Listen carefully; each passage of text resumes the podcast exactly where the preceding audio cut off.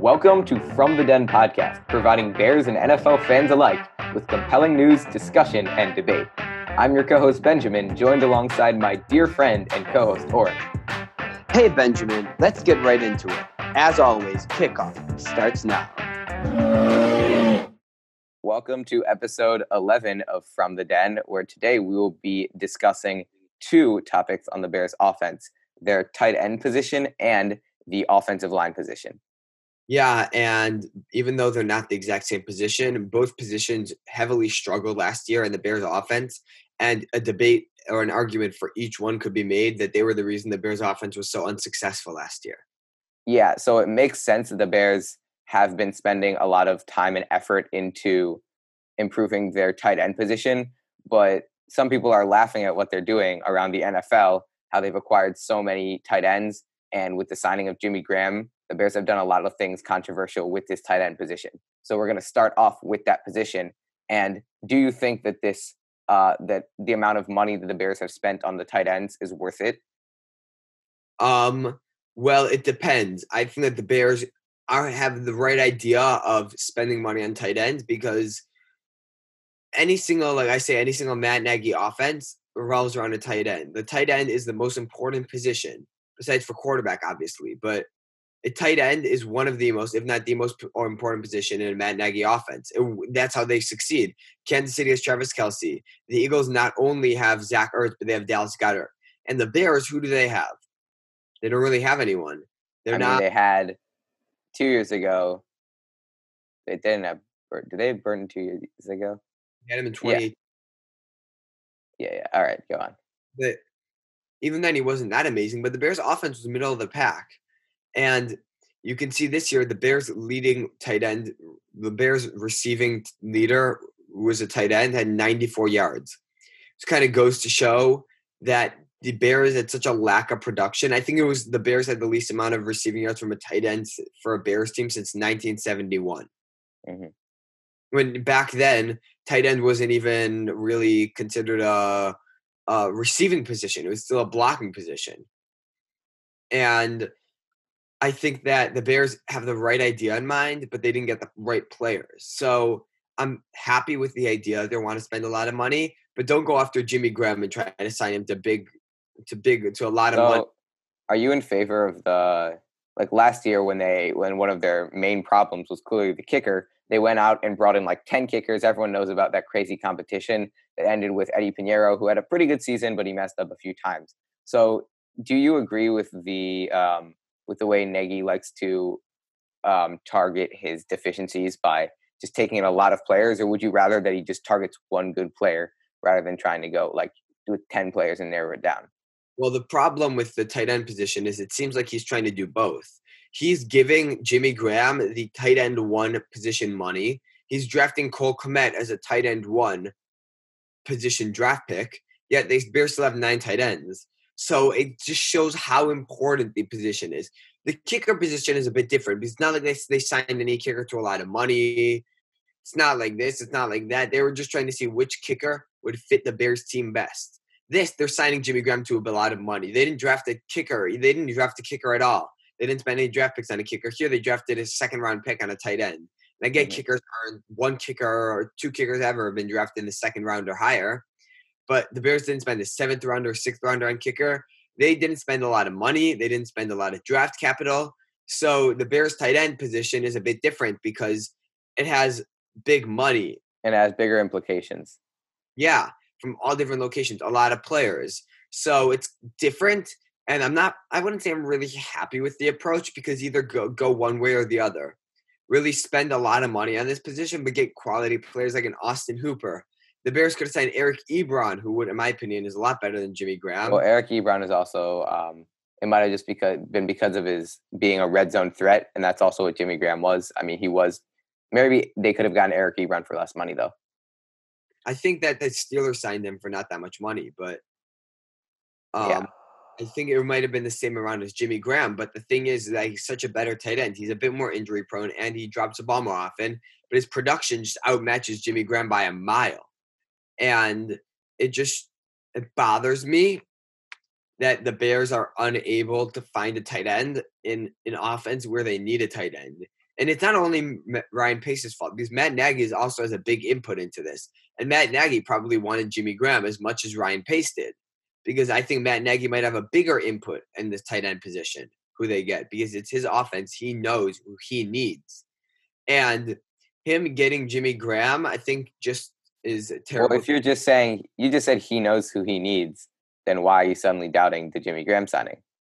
Because I'm I'm not suddenly doubting it. I think it was a terrible signing. I think that the idea of signing a tight end to a lot of money was good if they were to get a big name free agent, like if they were to get an Austin Hooper. Yeah, I, well, honestly, I, I know what you meant when you said big name, but I think Jimmy Graham is a bigger is a big name tight end just because of his years in New Orleans.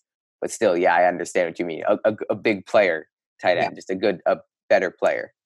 Yeah. So, how many tight ends do you anticipate being on the Bears roster by the time the actual 2020 season rolls around?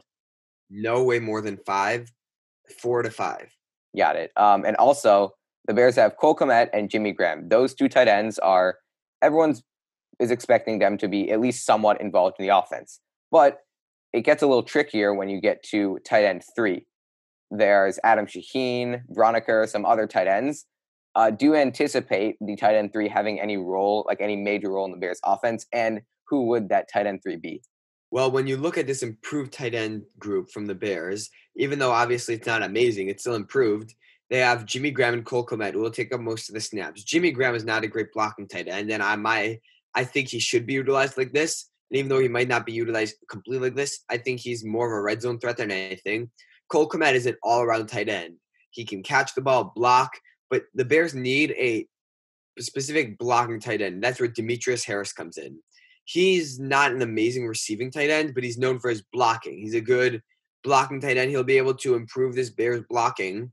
And I think that also helps Cole Kmet because having someone like De- yesterday, Demetrius Harris had an interview with the whole Bears, all the Bears, all the Bears reporters and all that, and he said he's willing to take Cole Kmet under his shoulders, do like teach him what to do. And I think having a good blocking tight end and improving, teaching Cole Kmet how to block will be greatly improved because I think tight ends learning how to block is something that you learn how to do as time goes on while I think that catching and well, it really depends on the tight end because there are some tight ends that are used solely or way more for catching. Jimmy Graham was never a good blocking tight end, and there are others that are used solely for blocking. They're never supposed to be a catching tight end. And like you were saying, it, the tight end pos, uh, position has really been revolutionized. Like 40 years ago, it was used only for blocking. Now there are plenty of tight ends who are used only for catching.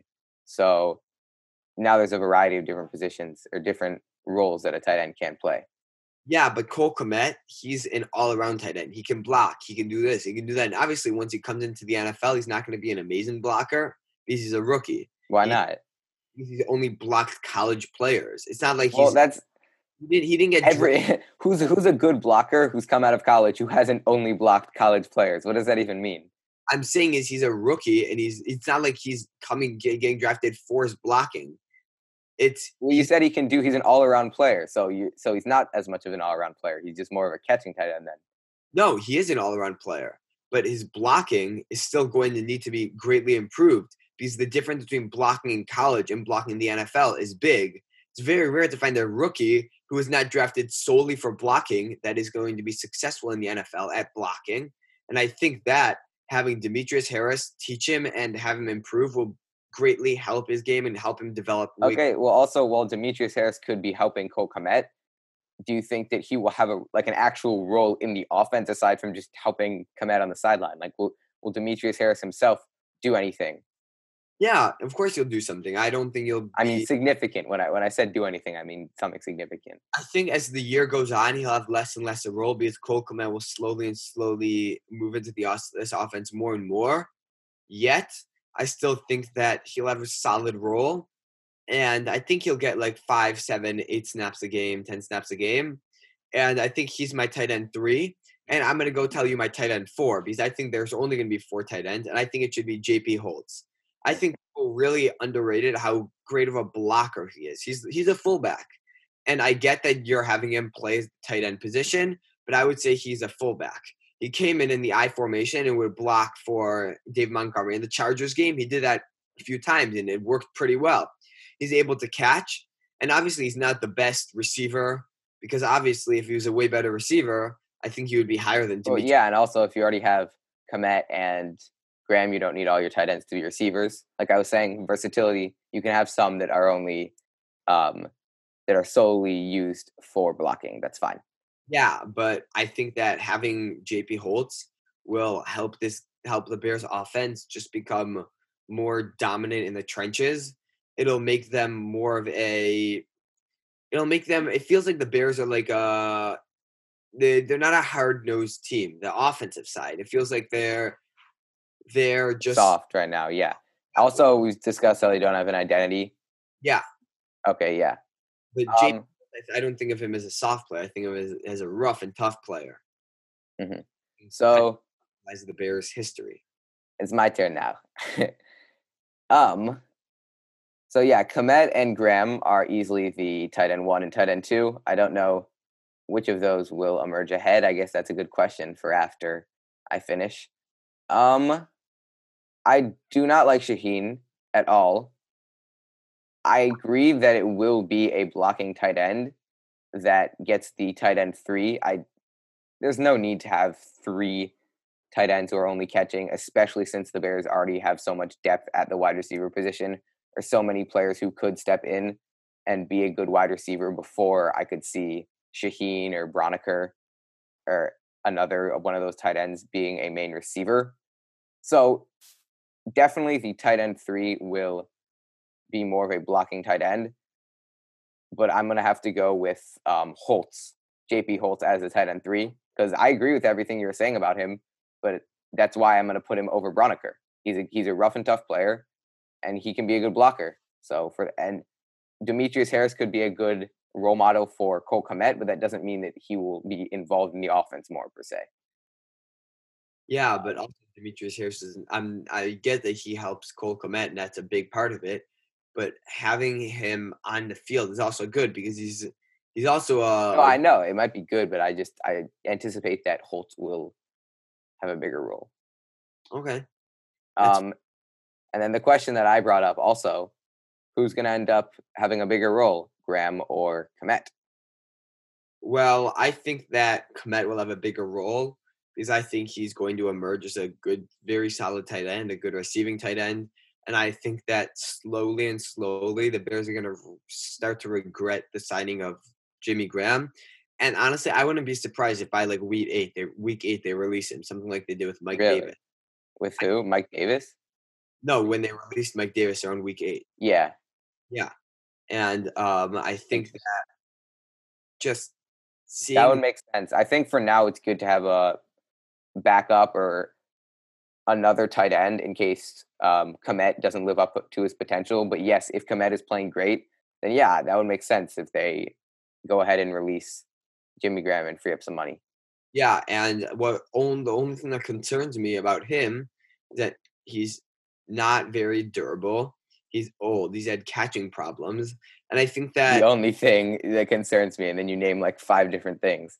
Yeah. Well, I mean, you can always find a few things. They're like there are a few things, but I think that his potential, he still has potential, and I think that honestly, when you look at his time in Green Bay, or he really really wasn't utilized the correct way. I mean, And- Graham. Something Graham. crazy about Graham. He's played under Brees, Wilson, and Rodgers, and you can't ask for like much better than that. So you definitely can't Let me- make the excuse of bad quarterback play.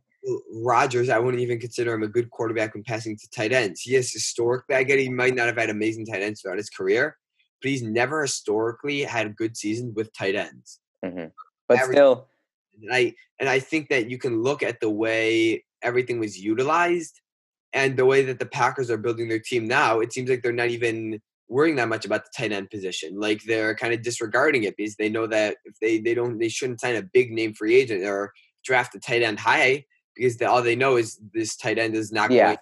But back to the Bears or back to Jimmy Graham.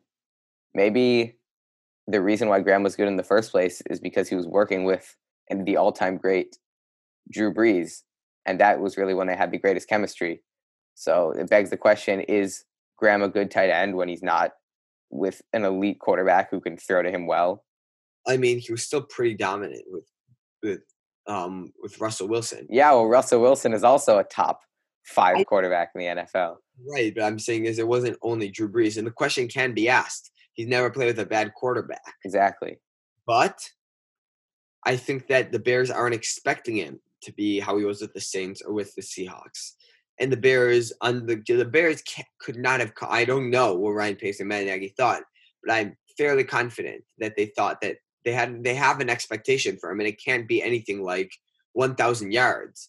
And I think that honestly, going back to his contract, I think that they should have made it more a just more if he gets a thousand yards, he gets a million dollars or something like that, rather than having a contract where it is all given like a Pro Bowl bonus, one of those things. Even yeah, if, yeah. more incentive. So because he's a type of player who you don't know what you're getting with him.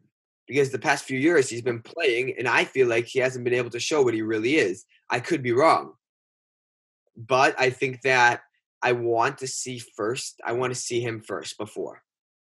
Got it. Got it. So that's answers the question about Jimmy Graham, and I think we both agree that Cole Kmet will end up outplaying him.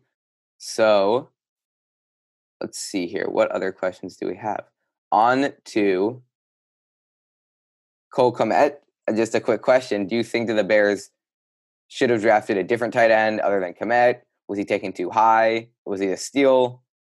Was he taken at the perfect place? Just what are your thoughts on the draft selection of Cole Kmet. Just a quick little. I'm still happy, and I think that people who aren't necessarily Bears fans think that the draft pick was pretty bad because they say, "Oh, the Bears already signed Jimmy Graham. The Bears have eight tight ends. Why do they need another?" They don't right. understand is that five of those tight ends won't be on the roster. Two of those tight ends won't really do anything on any bear on any NFL team. Mm-hmm. So really, the Bears aren't. The Bears don't really have that many tight ends it's the number might seem crazy, but they're only fighting for the tight end three and four position, which won't even be utilized that much. Like I, I get that it's that that position is needed and they do need to see who's best for it, and that's why I'm not totally upset they have these many tight ends. But I think the Bears are made fun of for this, and like find something else to make fun of the Bears for. like eight tight ends, as a Bears fan, I wouldn't even make fun of them. Like there are plenty of other things to make fun of them for, and that's not one of them. And I think that the Jimmy Graham signing, the Bears know what he's supposed to be. And I don't think the Bears expect him to be anything but a red zone player or possibly occasionally a added in a bit more. But I think that Cole Kmet is the Bears focal point of the offense. Not focal point of the offense, but he is going to be a big part of the offense day one and I think that just knowing how much Matt Nagy wants to get the ball to the tight end, he's having a tight end opening up the field just makes everything easier for everyone else. And I think that he's just so desperate to get a tight end, to just get a successful tight end. And that's why he drafted Cole Kmet. And I think that they got him at the perfect spot. He was supposed to go a bit higher. Well, also about getting at the perfect spot, something to take into account. I'm trying I was trying to look him up. I can't find the exact player's name, but I know that there was a particular tight end that was being compared to Kmet, or just they were supposed to go around the same spot, and that tight end actually dropped to the fourth round. So it raises the question: Did the Bears reach on Cole Kmet if they could have gotten this very similar tight end, who some people even said was better than Kmet in the fourth round, or was it just that this guy slid and Kmet was a fine selection? I think it's that something to take into account. I could be wrong, but I'm fairly confident Kmet was the consensus number one. Mm-hmm. Everyone can make an argument like Tua Tagovailoa is better than Joe Burrow, but there wasn't really a doubt in anyone's mind that Joe Burrow was going wasn't going number one. Yeah. So okay. there are always a few people who say this or that, but I think Cole Kmet was supposed to be taken early first. I mean, late first, early second. And I mean, the Bears got him a bit later, and I was actually surprised. I thought that I was expect I wasn't expecting the Bears to take him, and I'm happy that they took him. But I think that the Bears got a good pick, right at around where they should have, because even though, like I said, the Bears, the Bears, what's it called? The Bears didn't have like a real tight end that they could have used. I still think that the Bears had a bit bigger needs, so that's why I think it's the perfect time because they got they kind of got him as not a steal, he's supposed to be picked a bit earlier. But they got him mm-hmm. a bit. They got him a bit they got him at like a good time and it fits a need. It's not, I wouldn't say the biggest need that they had, but later I feel like they addressed mostly all of their needs this offseason. So I think the tight end was the Browns taking Harrison Bryant. I think that was the guy I was thinking of, Harrison Bryant.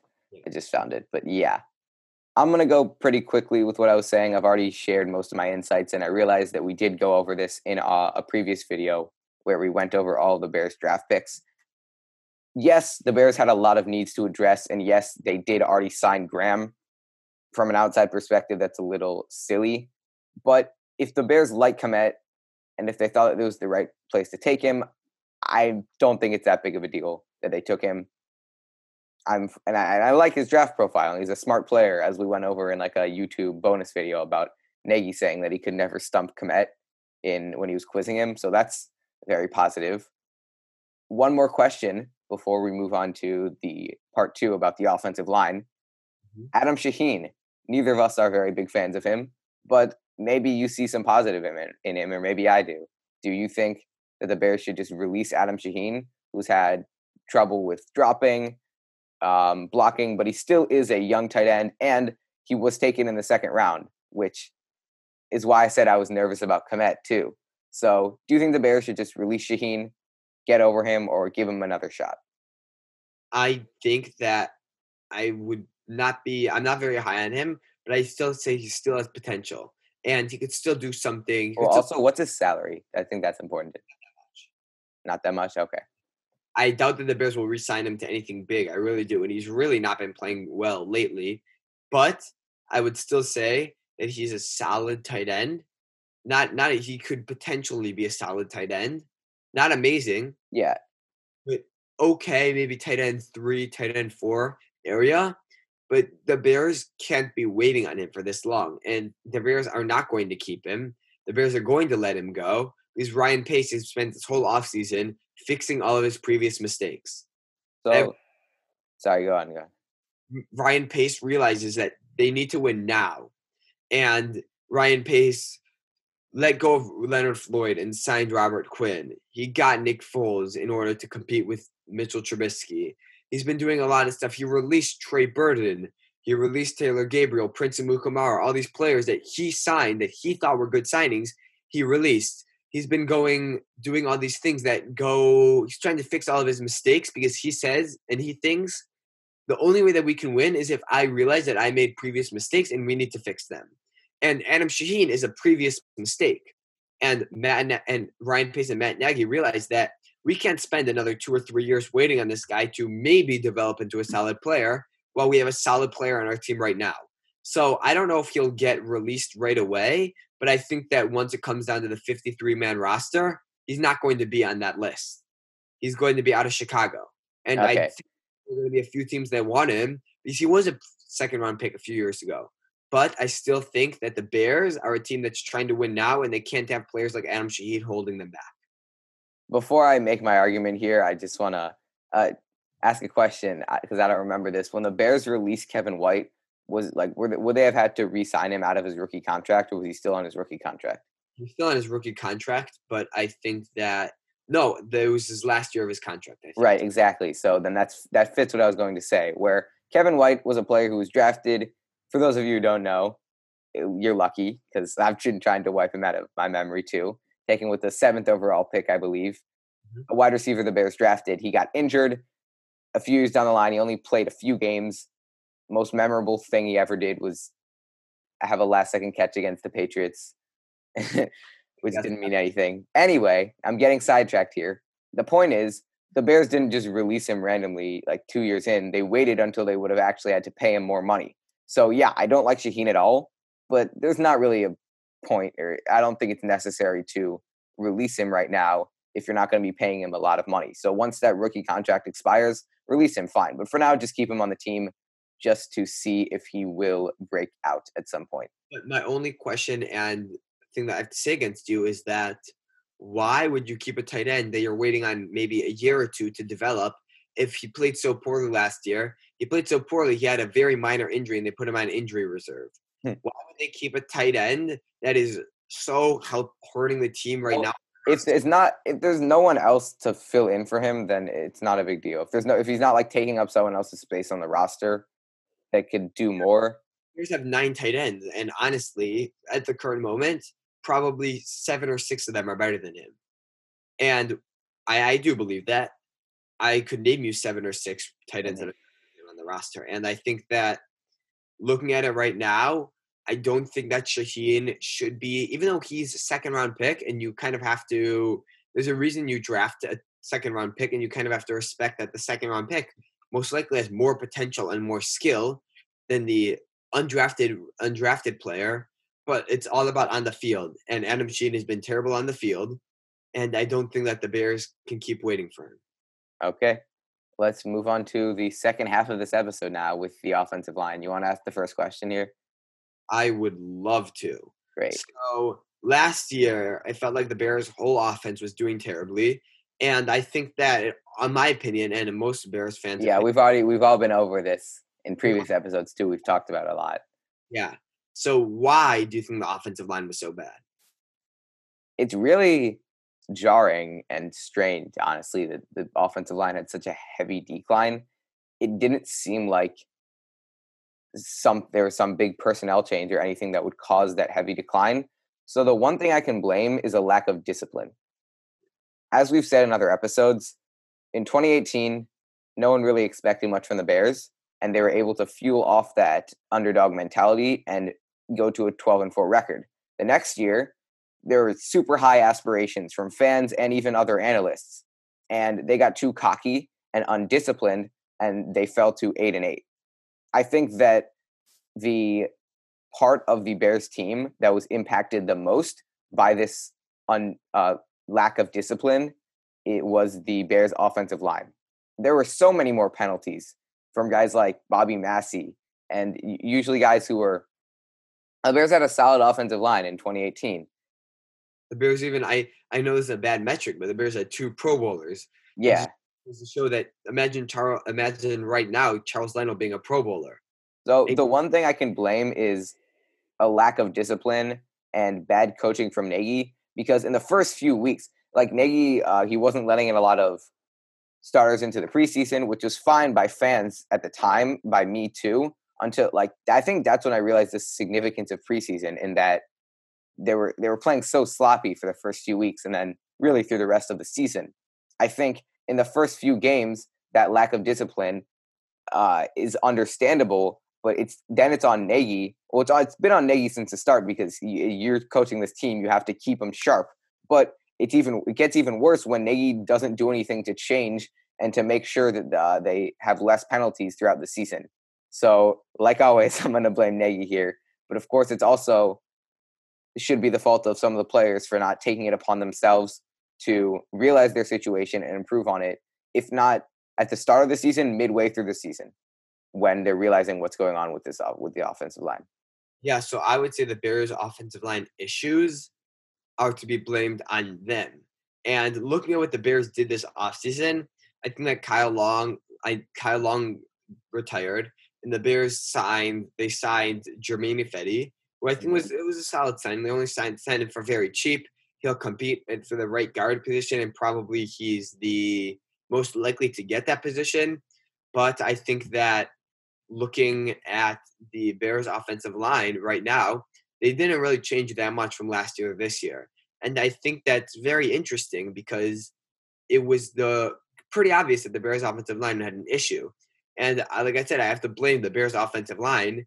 And I just I can't come to something to blame like what Well, to blame them on because maybe from the Bears' perspective, or from Nagy's perspective, or Pace's, it's that in 2018 with the same corp, basically the same corp, uh, aside from Kyle Long, they were able they were able to succeed. So their mindset is we don't really need to bring in so many other players when it's clear that these players do have the potential to be good or great when under the right coaching. So in defense of Nagy or Pace, I think their mindset going in and, not acquiring a lot of new players was that if we were good in 2018 with these same players, we should be able to recover in 2020.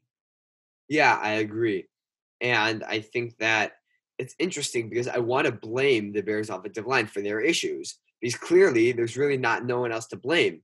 But why does Matt Nagy and Ryan Pace this is kind of off track? But why do they have so much faith in the Bears offensive line that they'll rebound rebound if they had such a bad year? All they did was re-sign Germain Ifedi and get um, offensive line coach Juan Castillo. Yeah, that was uh, the next question, and I was a little bit wary to bring it up so that we wouldn't get too sidetracked. Uh, you you got any more to add about why they declined, or I can transition into the offensive line coach? I have to say it was the offensive line, and I no, I wouldn't say I disagree with you. I think it's part of it that they were a bit cocky, but I wouldn't solely say it was because they're cocky. Yeah, of course not. They, it seemed they they seemed undisciplined, and they seemed like exactly. Yeah, that's what I was saying. Some teams, it felt like some teams strive under the under some different mentalities. Like some teams strive under hard nosed head coaches, like Mike Ditka, who scream and yell at your players. Some coach, some players strive under um, coaches who are nice. more player friendly like Matt Nagy or players like that. And I think that Gruden. Or yeah, I don't know. Gruden might be. Uh, I don't know. It's just the coach that came to mind. But yeah, go on. I think that it's the Bears' offensive line. It seemed like they got complacent and they see they felt. It seemed like they didn't progress. They were they were. I wouldn't say they were young, but they were for sure. I would say on the younger side rather than the older side of an offensive line, and or even in the re- average thing, but the young players didn't really improve. The old players regressed. So I think it all just goes back to complacency. And I think that having a new face and a new offensive line coach will hopefully be able to boost them back up. But that's another question. We'll talk about that later. Yeah. So on to Juan Castillo, the Bears' new tight end coach. Do you think that he will have a significant impact on the Bears team and the Bears tight ends? Do you see this uh, addition being significant or being enough to repair the mistakes that they made last year? Um, I think that, like what I said earlier, the mistakes last year are all fixable because it's not like this Bears team. It's they have two players who are who are older, and Bobby Massie and Charles Leno. Charles Leno is only 28, and Bobby Massie's 30. So they're not 34, 33. They're on the older side, but they still have they still have Cody Whitehair, I think is 27, 26. They have James Daniels, who's really young. They have Germain Ifedi, who's young. oh, I think I, I think I said tight end coach. I, I, don't know. Sorry, I think I misspoke, but that's fine. I Go think on. that looking at all these players, it's on the younger side. I think they just need a new face. They need a new a person to bring in a different type of offense. And also, what's good about Juan Castillo is for a long time he was the he would be the position of like the run game. He would be like the run manager. He would he would control the run game. So I think he'll be able to add an element of running and dominant offensive line play, just hmm. straight up pounding the defensive lineman in front of you, just going right to him. And I think that that's what the Bears need. Yeah, I, I have. I hope that since Nagy and Pace did not acquire too many additional players, they have faith that with good coaching, as as I was saying earlier, with good coaching, they will be able to improve and go back to the offensive line like in 2018 with those similar players. So that leads me to believe that the Bears have a lot of faith in Juan Castillo. Personally, I haven't looked into him that much to make my own judgment, so I'm just going to have faith that the Bears know what they're talking about and know what they're doing with Castillo here. So I- am excited, or just intrigued, at least, to see what uh, how we will attempt to turn around this offense. Yeah, I'm also see how he'll be able to turn on, around this offensive line because they're skilled, but they just didn't put it all together last year. Mm-hmm. Okay, so going to just the whole team. Do you think that do you think that if the offensive line turns into their 2018 form, like we were talking about, everything works out well? Do you think that? Do you think and how will the Bears players, other players, quarterbacks, running backs, receivers, games elevate? Benefit? Well, yeah. In the first episode, in basically every episode, we cover the large impact that the offensive line position has on all other parts of the offense and in turn the entire team. So it'll 100% elevate the games of every position, whether directly or the most indirect way is through the wide receivers. But of course, if your quarterback is always under pressure, the wide receivers are going to uh, have worse production as well. Um, I'm not going to go into the specifics about how the offensive line play benefits each position. I think it's clear, but one of the main reasons, if not the main reason, that the Bears team and offense regressed in 2019 was because of that offensive line play. So it's clear to me that when that offensive line improves, every other aspect of that offense will in turn improve, helping the team as well. So, what I find interesting about football, rather than basketball, where it's more of a star driven league, and you can have one really good player and some good role players, and then a few bad players, and you could still be successful. Football is a team sport. You look at the Bears. Why is the Bear? Why are the Bears cornerbacks in 2018 so dominant? Because they were solid. It's because they had the quarterbacks had no time to throw. So when they try to get the ball off, they don't know if the receiver's open. In turn, in that for that reason, the cornerbacks get better. And why are the cornerbacks? Why are the defensive linemen so good? And why do they get so many sacks? Because the cornerbacks play tight defense on the defenders. They had nowhere to throw the ball, and the pass rushers had more time to get to the quarterback. And I think that's it's so interesting that football's a team game because you have to work off of each other. And because because the Bears didn't have a good running game in 2018, it was harder to pass, and because the Bears because Mitchell Trubisky had a bad year, it's harder to run. But I think what's so interesting about the offensive line is that, in my opinion, the offensive line works in every aspect. I think it's one of the most important positions, mm-hmm. and I think that the offensive line is the glue to the offense. And even though the quarterback's the most important position, the offensive line, if you have a good offensive line, you really are in any game. There's no game that you can, if you have a, very solid offensive line, it's very rare that you find yourself playing in a football game that you're not close. It's not a close game because the offensive line is what gives you many opportunities. Same as quarterback, but it's a bit different. And the offensive line for the Bears was very unsuccessful. Now, if the Bears' offensive line does better next year, they have Dave Montgomery running through bigger holes, doing better. They have play action working better. They have Trubisky or Foles having more time to throw. I think everything elevates as the offensive line elevates, and everything declines as the. Yeah, off- that's exactly what I was saying. That every positions feed off of other positions.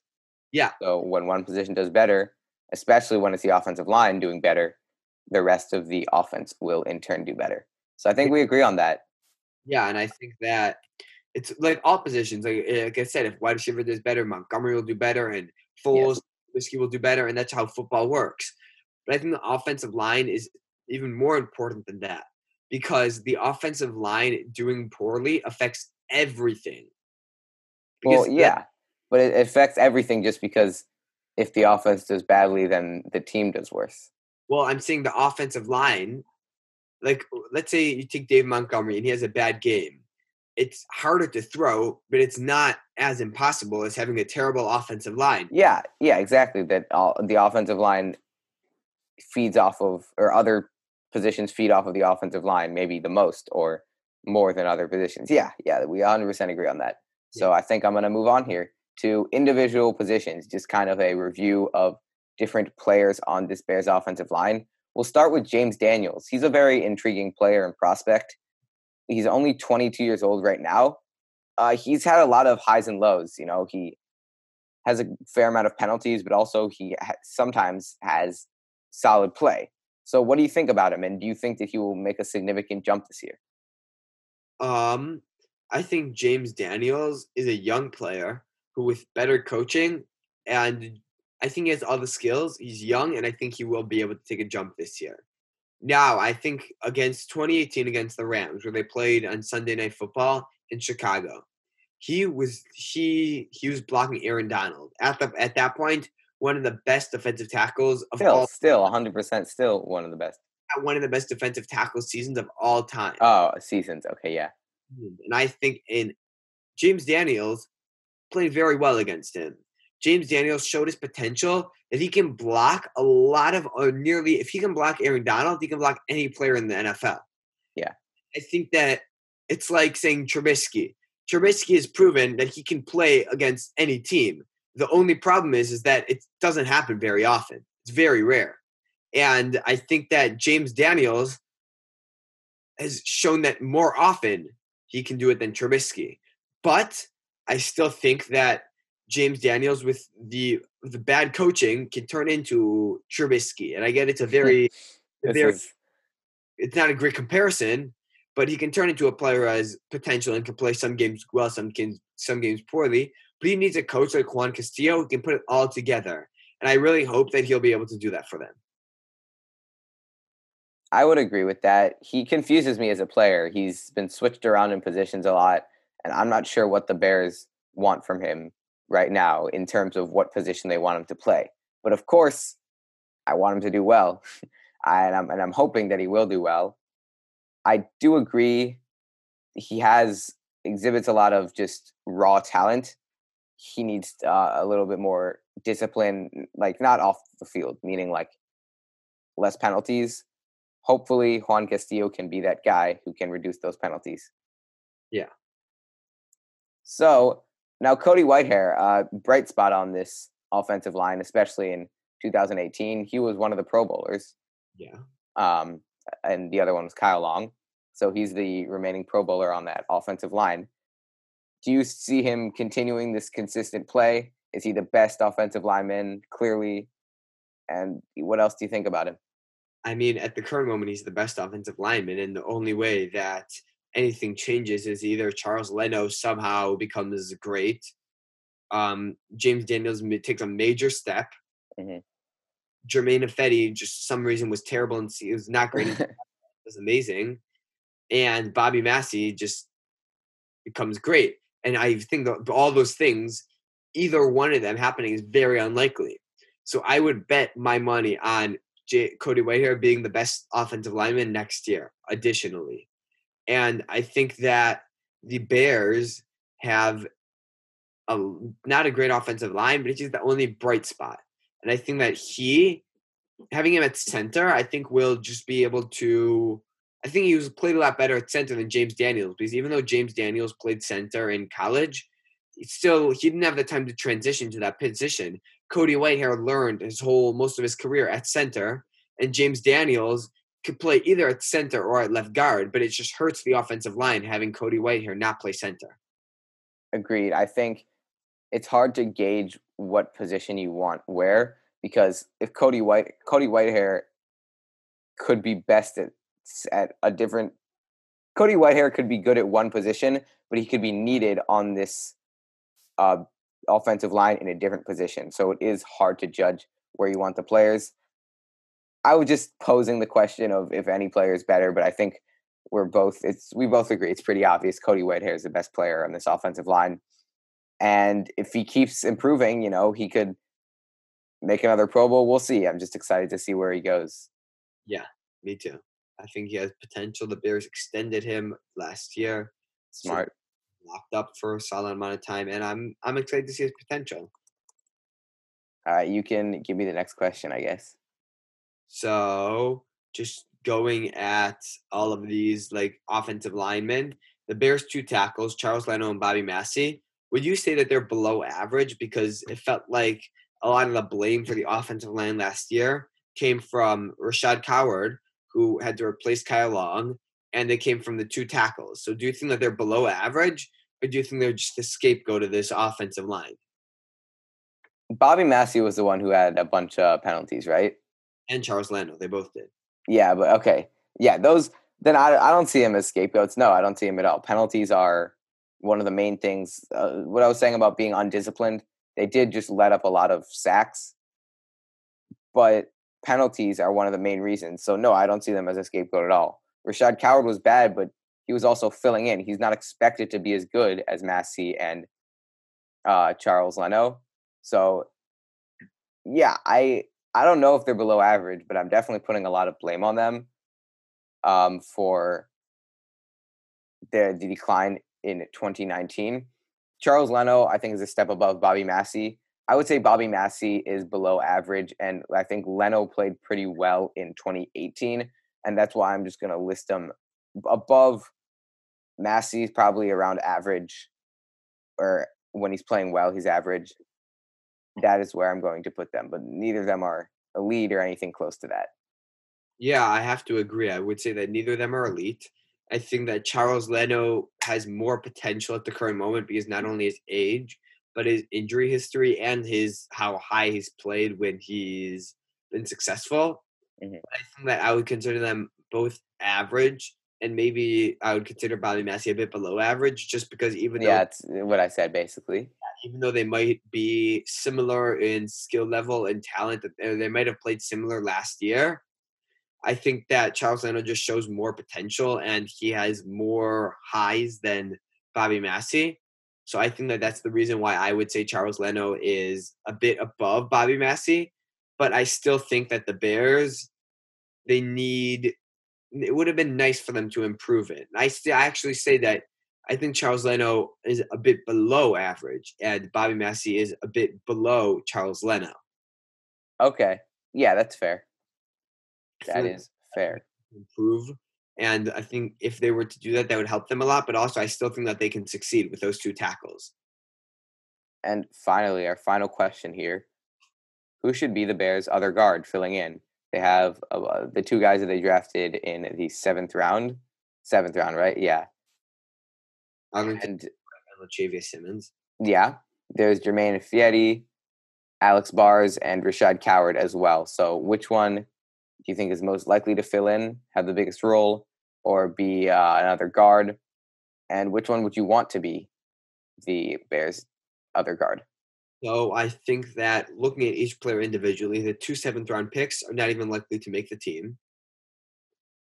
I think that having Al- Alex Bars, who played, he didn't he played like five or seven snaps against Minnesota in week 17. He played fine. I mean, he didn't do anything bad. Played seven steps. You can't really grade a player against backups. He pretty much played a preseason game. Mhm. He played seven snaps, but he played very well in Notre Dame. The Patriots tried to sign him, and the, and he said, "No, I'm staying with the Bears." He's loyal to the Bears. He has a lot of potential, and I think that he's a player that needs to be inputted, and he needs a player that needs to actually be in the competition, as well as Rashad Coward. Rashad Coward was a defensive tackle till around two years ago, where he switched. And moving from defensive tackle to offensive line isn't so easy. And you can't expect a player to be great until maybe three or four years after. That's what our Um, guy Ted Larsen did. Yeah, I know. And um, I probably probably took him a solid amount of time, but he's doing it in the pros. So having him last year play, he obviously wasn't amazing, but I think every year he's still improving because he's he hasn't even reached close to his full potential because he still is getting used to playing offensive line. So I think that he has to be in the competition because you don't know what his high is. And obviously the front runner, Germain Ifedi, I think that he's been a he was a first round pick in 2016. The Bears really liked him. The Bears, that's what Ryan Pace said. The Bears liked him. And I think that he might not have been amazing in Seattle, but he shows a lot of potential. He showed a lot of potential while he was there. I think maybe having a different scene and a different team will help him. And obviously, honestly, he wasn't that bad in Seattle. Like he was average in Seattle. The Bears got him for very cheap on like a prove it deal. And I'm very happy with the signing. So, which of those do you expect to play the most? I expect Germain Ifedi to play the most unless injury, but I still think that I I wouldn't say I'm I'd still be surprised if anyone else starts at guard, but I think that the Bears can't write any of them off because all of these Alex Bars and Rashad Coward both show tremendous potential. Uh, I'm writing off in my decision right here. I'm going to write off Alex Bars. I, I don't know. I just think that if if Ifedi uh, has more NFL experience and Rashad Coward of the three has the most experience on the Bears. Now, like you were saying, Coward had some pretty bad play when he was on the offensive line, but he was still playing for the Bears, and that's definitely an advantage and a reason why the Bears would want to start him over Ifedi. But I think I'm also going to have to go with Ifedi because he's still uh, he was a first round pick. That means that he. I mean, that's not a good argument because of course there are plenty of busts, but still, he wasn't great on Seattle. But I see him being the best on Chicago. That's why I'm going with the man from Seattle. Me too. So thank you for listening and bear down. Bear down, baby. If you enjoyed this episode of From the Den, please remember to comment or leave a review depending on your listening platform. Or if you're a Packers fan, remember to write some nasty reviews and comments. Thanks for listening and bear down.